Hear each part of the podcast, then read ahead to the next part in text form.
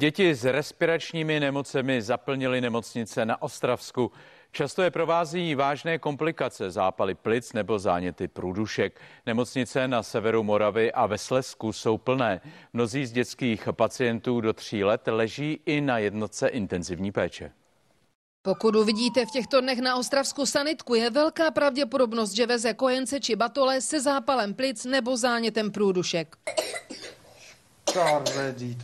Situace je velmi vážná, nemocnice jsou přeplněné. Jen za dopoledne přijali v Ostravské Vítkovické nemocnici pět opravdu malých dětí. Přibývají nové a nové děti s těmi nejenom respiračními infekty, ale infekty trávicího traktu, to jsou průjmy. Po nějakou dobu zahlcení jsme Občas jsme opravdu na hraně s kapacitou volných míst. Nemocnice tak musí spolupracovat a sanitky vozí děti s dýchacími problémy tam, kde je zrovna volné místo.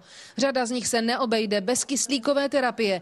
Na Jibce skončil například měsíční Filipek nebo devítiměsíční Daniel. Včera jsme teda byli přijati akutně tady na uh, Jibku, na dětskou Jibku.